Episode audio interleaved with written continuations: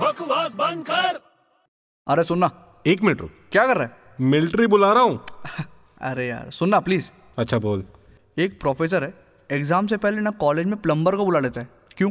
plumber को college में क्यों अबे उसको पता करना रहता है कि पेपर लीक कहाँ से हो रहे हैं बकवास बंद कर